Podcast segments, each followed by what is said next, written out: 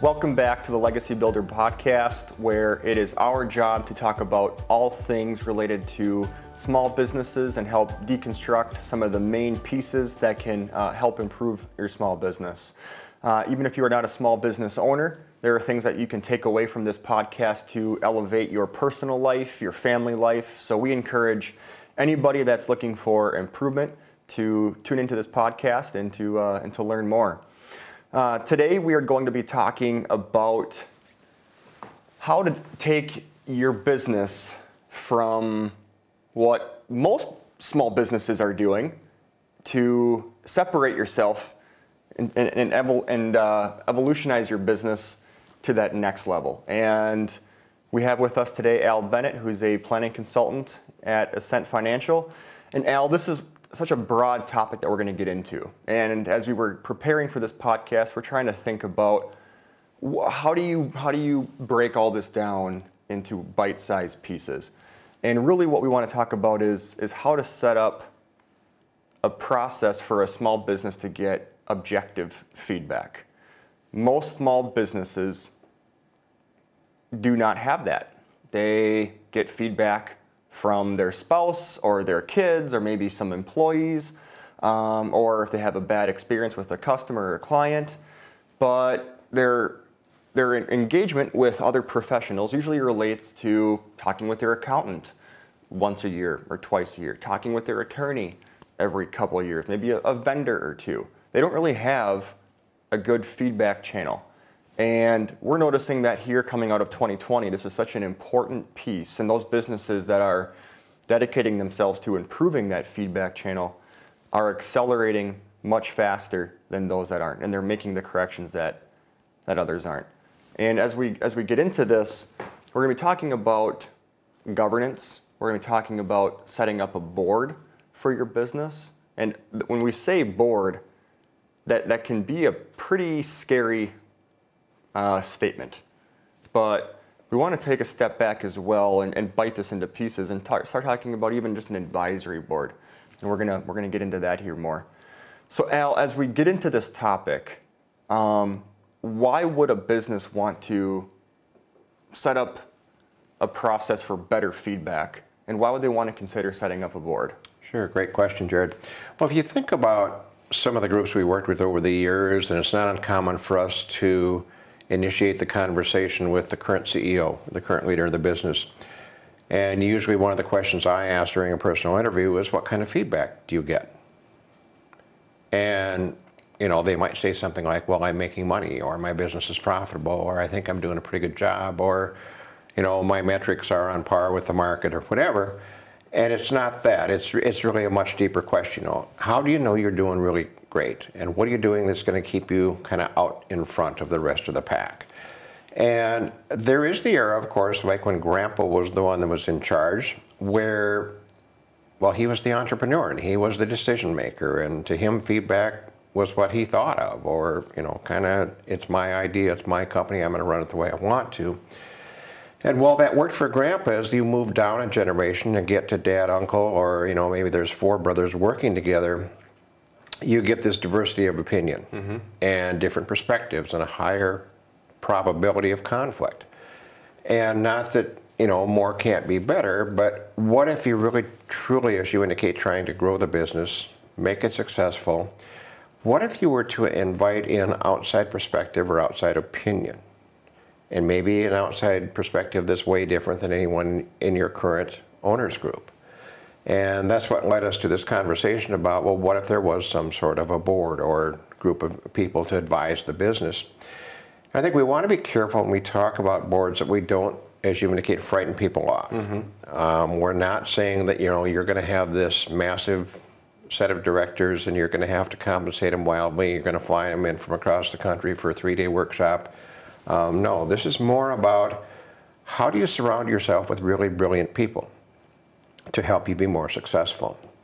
And the base level it can start at, as you indicated, is simply an advisory board where you would select a group of people and it might be for a given project. Maybe you're going to do an expansion of the business. Maybe you're looking at a serious capital investment.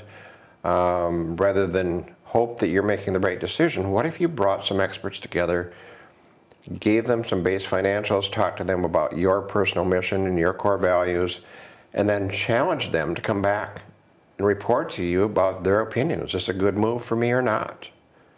And again, it's they're just giving you advice. Right. And you reserve the right to say, well, I appreciate the work that you did, but I see it differently or I disagree. Yep. Just because they did all the recon doesn't mean that it defaults to their conclusion, but rather you really are truly curious that perhaps there's a better way of looking at it. Yep. Yep. Absolutely. So we're talking about here taking it from a step where a lot of businesses, business owners will have an entity set up. And when that attorney drafted their entity docs, they wrote language in there for a board. And a lot of small businesses, until you take it more, make it more official, you have yourself and your wife or your spouse, mm-hmm. Whoever it is, serve on the board. And you have to have an annual meeting once a year to satisfy the attorney, and then you say you'd had it, then you put it away, and but you don't really do anything. What we're talking about here, it sounds like, is taking it and making it a real board where you have a purpose for it. How do you decide whether or not you're ready to, to create a board? What are some of the indicators out there? Well, again, I would see it that, and let's just say that I got the call from someone that said, would you consider being part of a board for my business? Well, my first question would be, what's your purpose? I mean, I'll come, I'll show up, but you know, can you tell me what the purpose of this board is? You know, Yeah. what is it you want us to do? What's the the outcome? And again, if it's making a decision about a major move in the business, maybe there's a pending lawsuit and you're looking for, you know, how do we manage this? How do we deal with it? Um, maybe it's on the on the level of compensation. You know, maybe you just hired, you know, your your son or daughter, and and you don't want to get in the middle of your family as far as how they're compensated. And so, why don't we put together a group of people to give you advice about compensation? Yep. It seems like when the clients that we've worked with in the past, when they've wanted to put together a board, and here we're talking about an advisory board, which is more of the, the uh, basic stepping stone into a, a fiduciary board, which is you know more serious and, and out there.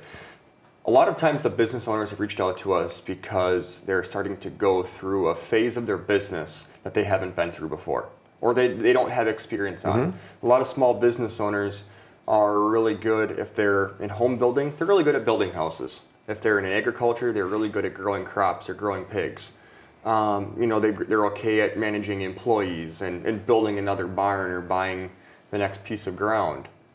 But if all of a sudden you got to really start questioning your strategy, or you do have that next generation coming into the business, or or the markets are changing on you, that's when it seems like a lot of the people are saying it's time to start getting objective feedback into our business. Another excuse or another reason I've seen for considera- consideration of a board, Jared, is where I'm working with the CEO and he's got a business he's built from the ground up. He understands it intimately and kind of has a vision for the future, and he's looking over his shoulder at the next generation. Excited about their potential, but not yet comfortable with handing the reins over. You know, it's sort of like, I can see potential there, but boy, if something happens to me, I think the business might be in jeopardy. Yep. Well, if if there was opportunity to maybe consider a board being the bridge, if you will, between the generations, where the CEO can be a member of the board, for that matter, he can chair the board for a number of years, but that he again surrounds himself with people that are highly skilled, uh, bring tremendous business competency and value, and he has the next generation in the room at the same time but that they're having conversations that align with the basic culture of the business. Mm-hmm. They help the outside people understand kind of where we're pointing in this thing and what success really looks like. But at the same time, they're educating the next generation. And messages sometimes that maybe dad can't deliver, that director next to him or the advisor next to, to that leader can. Um, and I've had actually had successors say, I have no idea what dad's talking about. And I'll, I'll say the same thing or explain it in a different way, and they'll say, This is the first time I really understood it. But we let them ask the questions, even if they've asked them three times before, and we'll try different ways of explaining it until we know they have their understanding. And that's sometimes the role of a, of a member of an advisory board is again to kind of build that bridge between the generations, keep the business healthy, but yet kind of help mentor these inbound future owners. You bet, absolutely. So, from a business owner, I understand, and there's an indicator going off saying, I need more objective feedback. Uh, I, this one person, cannot take this business through the next phase by myself. We need to start getting other people weighing input in here. Um, so you've, so you've indicated that yes, you need a board. You, if you've under, understood the why around it as well, um, that's great. You know, if it's the reason of transition plan, changing in business strategy, technology, the markets, um, fantastic. That sounds like that's that's kind of step number two. You got to have your why. So you've had this idea. How the heck do you sell this to your your family? Or any other stakeholders in the business mm-hmm. because this could be a little scary. This is new, uncharted territory. It, it's a different way of doing business, yeah. You know, to be honest with you. But if you think of larger organizations, again, where we've got multiple families, and as you know, the biggest landmine for them is communication. Mm-hmm. You know, that's where we see these businesses get in trouble. Well, as soon as you bring in outside people, you start to temper that a bit. Um, you've got people that perhaps have been part of larger businesses or been through this kind of, you know, what I want to say, kind of been down this path before, they understand the importance of the communication piece. And maybe even before the advisory board, you're looking at something as simple as a family council, yeah. where you've got members of the family who maybe even aren't involved in the business directly, but their their major role is to inform the rest of the family what's going on here, mm-hmm. and you know what's the next major step for this business.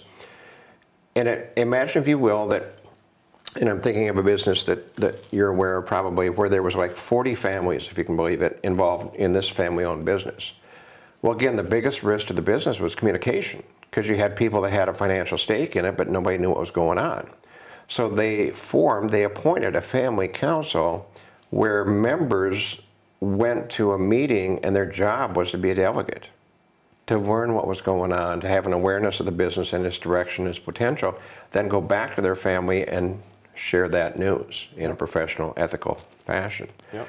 So again, as businesses grow, we see different needs or different values in, in doing what we're talking about here today. Yeah. So how do you decide what role your board needs to play? Because that can be wide ranging. Absolutely. I think it's driven by, again, kind of where your business is at and where you perceive it to be going, and also what I call the stage or phase that you're in as the owner. Um, if you are, let's say that you're 65 years old, you've got a successor inbound, you're fully aware that they've got potential, but again, they're not prepared to take over the business, and you're concerned about your health or you're concerned about how much runway you've got left, well, you might say to yourself, I don't have enough time to mentor the successor up to my level. And so I need to have, you know, somebody else come in to, you know, be a part of this or sit next to me and kind of become that surrogate, yep. you know, yep. for me. Uh, that could be one reason.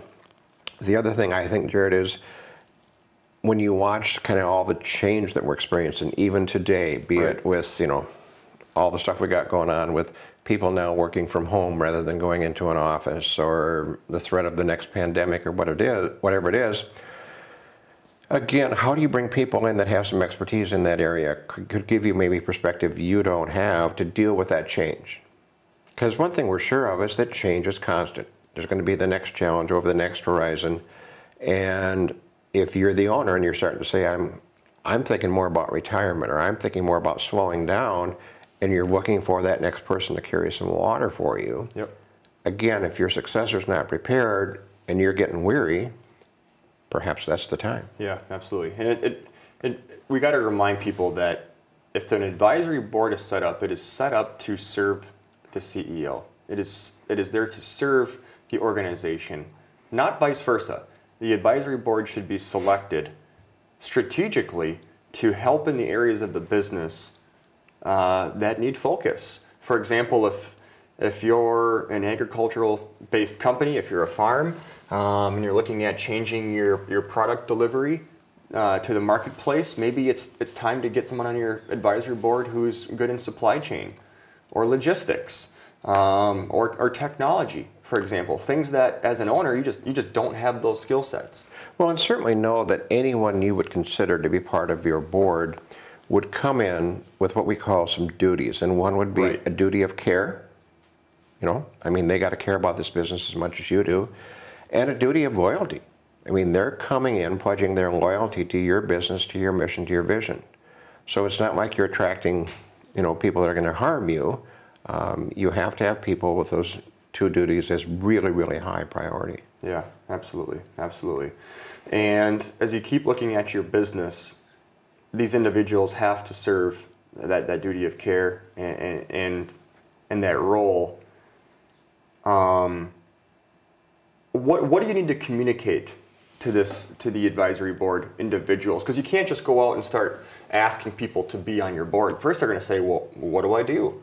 How often Right. do we meet? Uh, what compensation is provided to us? Uh, what are you What are you going to be asking of me? What can I say? What can't I say?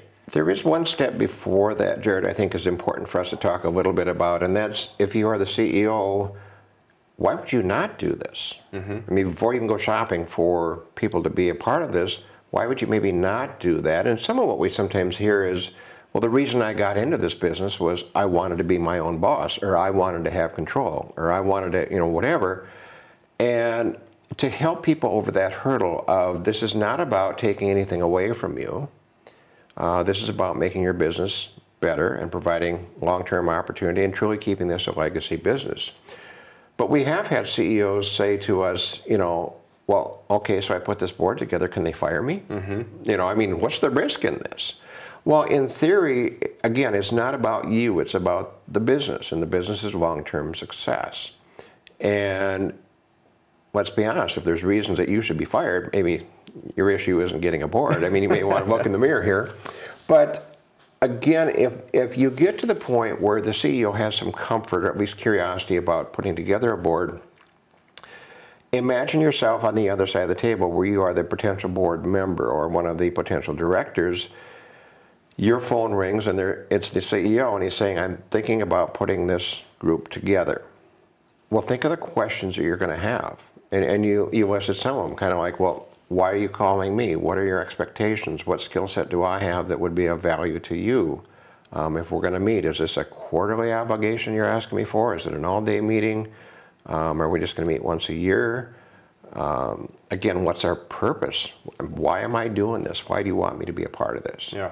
So, the other thing we haven't touched on is the resistance of being creative or to reach kind of outside for board members. And by that I mean, if I'm the CEO and I'm thinking I'm going to get three or four or five people around me to make my business better, well, the very last thing I want to do is call my buddies Right. and say, I'm looking for my friends to get together and help me feel good about myself or feel good about my business. And not that you want to have a group of detractors surrounding you, but you truly want professional people that have had experience sharing wisdom, working their way through projects, actually not afraid to disagree with you. Yes. I mean, that's really what you're asking for is if there's some place I'm wrong or I'm looking at this in a fashion that's going to do harm, let me know, say something to Right. me. And really good directors will do that. What was it? Was it uh, was it President Kennedy who had was it his cabinet was turned into a bunch of yes men, and he figured that out, and, and no one was giving him true feedback, and Right. and you know that's not what you want when you set up your board. You want people that are going to challenge you, that are going to help bring you to new levels.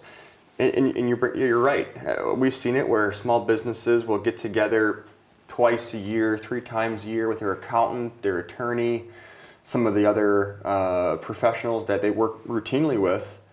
And unless the right environment is created, those professionals are really scared to give feedback because they don't mm-hmm. want to lose that recurring business that they've already Right. had. They're saying, well, what's the benefit of me telling you if you're doing something wrong? Because I, we, I might lose all the other business outside of that board relationship. Right, right. And then know that whoever it is you might draft or you might find, um, and this we learned when we went to the, uh, the conference in Washington, D.C., is really good directors never get on a board and stay on a board. Right. They just don't. Um, you look at some of the biggest Fortune 500 companies that we have, you'll see if you look at the directors that are there, you'll see that typically none of them are there more than maybe six, seven, eight years, and they move on to the next board. You know, again, if they're a really valued director. So you don't you, You don't know. want board members to be on the board for 40 plus years like in government? No, I honestly, I really do honestly want term limits coming in the door. Yeah. I want to harvest some value from you. I want you to help me take my business to the next level. But then again, I'm going to recreate this thing. Right. And I want people around me that understand the, the importance of being fresh and being current and being relative to the market. Absolutely. And w- some of the most effective boards that we've seen, they have rotating seats that they come available. And it's not always a complete changing of the guard every four years. It, it, it, it, it rotates. Otherwise, there's always fresh blood, new ideas, new perspectives coming in the door. And as your business then grows and develops, you can look for people to help serve on the board at that time that best serves your business then and now. Well, and I don't want to lose what you just said, Jared, about the importance of not kind of flipping a board. Where let's just say again, if the target were to have you know a board of five, where that it's you and four other people, and then in three years it's you with four new people. Right. But rather, the first day that the board meets, you know, you've got those four people. Well, one person's term is one year, the next person's term is two years, the next person's term is three years, or whatever, and then it rotates such that every year perhaps one director is stepping off as another one stepping in. Yep. Absolutely. So again, it's not a bad idea to have fresh blood, but to do a total flush at any one time is going to be pretty confusing. think about that if you were a year ago, two years ago, if you were a, a, a business owner, business continuation planning, for example, might not be on top of your list. But Right. now, coming through 2020, if you have a board seat opening up, maybe that's something that's a that's a person that you're going to help fill to say we got to have a have a better plan in place if we have other interruptions in the future or emergency disaster plan and always having that new perspective of this is what we need now for our business going forward for the next couple of years to help meet our goals. Um, that just that just helps keep that moving forward versus just having this board uh, kind of die out on the vine. Right. And as you indicate, you know, there's, I mean, change is just constant anymore and, and much more, I want to say the, the pace of change is simply accelerating. If you're the CEO and your pathway to success has been doing what you did last year or five years before, you're probably going to make yourself obsolete. Yep. If you, again, surround yourself with really high talented, really intelligent people that are offering you constructive feedback and challenging ideas and whatnot, it's going to provide you and your business with a higher probability of, of remaining relevant, remaining profitable. Yep. And let's touch on compensating these board Sure. these board members. I mean, are, is does the business owner have to expect to uh, to sell a kidney or refinance their business to afford this? Well, one of the biggest, you know, probably mistakes I, I think that we learned out of the conference we were at was that far too often it's the first question people ask. If I'm going to get have a board, if I'm going to bring people in, if I'm going to have experts, what do I have to pay them? And every presenter we saw said it should be the very last question you ask, not the first. Yep. And some of the things we learned was that, first of all, really, really good directors that you want as part of your board are not coming for the money. Right. You know, they don't need the money, or that's not their motivator. They're really there to help you in your business. And one of the great stories that was shared was uh, it was a decent sized business, and he put together a board and he, he told them up front that he really valued their time and that in this case is a pretty big number, but he, he said, I'm going to have four quarterly meetings and I'm going to pay you $7,500 per meeting. Again, do the math. That's, that's pretty decent compensation for a director. This was a sizable company. Yep. But what he offered them was I'll either pay you $7,500 a meeting or I will pay you $15,000 a meeting if you indicate to me what charity you want me to donate it to. And he said, I'm proud to announce that today with my board, every single one of them gets $15,000 a meeting. Yeah. And I donate it to the charity of their choice. He wanted to make the point again that people that are coming to be a part of a board, a really good board, are not there for the money. Yep. That said, you can't expect people to come for free. Um, they recommend if you think of what value might that person have in the industry or in their given profession, and how much time are you asking them to commit, that that might be a barometer of where you start for compensation. Obviously, the, the things you're going to do for them is if you meet out of town or if you're going to, you know, overnight them or whatever, that you're picking up all the expenses for them. You don't want to make them being part of your board a burden Right. or a financial consequence to them. Uh, But again, don't make the compensation the primary tripwire. It should be the last one, not the first one. Absolutely, absolutely. And the business should be looking at this from a perspective that they will get a return on this. Um, it's an investment, it really is. And don't lead with that. We, we have some businesses that I know that pay their advisory board members a couple hundred dollars per meeting. It, it doesn't need to be extravagant, but just make sure that you're on the same page with the board members, that everyone is, is on par, and that they are motivated to deliver, that they're prepared for an upcoming meeting, that they've read the notes, they have thoughts put together, and you know that's the that's the that- that's the primary thing. There's a lot of people out there that have had significant su- success in, in business, and now they're at a point in their life where they want to give back. Uh, they're not looking at it for doing it for the money. They have money or they have other resources. They're looking for this to uh, to help fill it a different uh, you know void in, in their life right now, and that's that's that giving back. Right, right. And I know we're about out of time, Jared. You know, we've just kind of danced around this topic on the outside about an advisory board. We've not touched on what we would call a fiduciary board, where if you're a director on the board, you actually have a legitimate vote, such Right. that when topics come up, you know, there's a motion made a second and you can vote it up or down. Um, at some point, we know we'll get into that discussion about what a fiduciary board might look like. Yeah, an advisory board is truly simply a, a board that advises to the business. They cannot fire the CEO, they can't fire family members, um, they simply provide feedback. And that's what we're trying to help understand is that it can be a nice first stepping stone. And it's, and it's one that a lot of businesses will stay at for quite a while. They don't necessarily need to go to a, a fiduciary board. Um, You've shared the story before that last year we took a couple of clients to Washington, D.C. to the private governance summit that helps family businesses uh, set up boards, talk about boards. And as we were leaving and departing Washington, D.C., as we talked to some of the clients that we brought with us, uh, we asked them, you know, what, what's the main takeaway that, you, that you've taken here from here? And they said, everyone that we've talked to at this conference, just either during happy hour or lunch, was that if they set up a board, they don't regret it. Mm-hmm. They are glad they did it, and if they just wish they did it sooner. Right. And you shared that story of that family that, that talked at the conference where they put their balance sheet up for everybody to see. For a couple of years, it was you know a little bit of growth, but once they put a board in place, it took off. And that's the potential. That's Yeah. the payback from a really good board. You Yep. hope it's that hockey stick. Yep, yeah, absolutely. absolutely. Well, Al, um, this was probably the first of a couple sessions that we're talking about boards.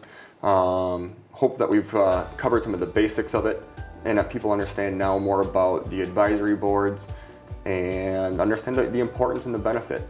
So, thank you so much for your time today and look forward to talking with you again. Thank you.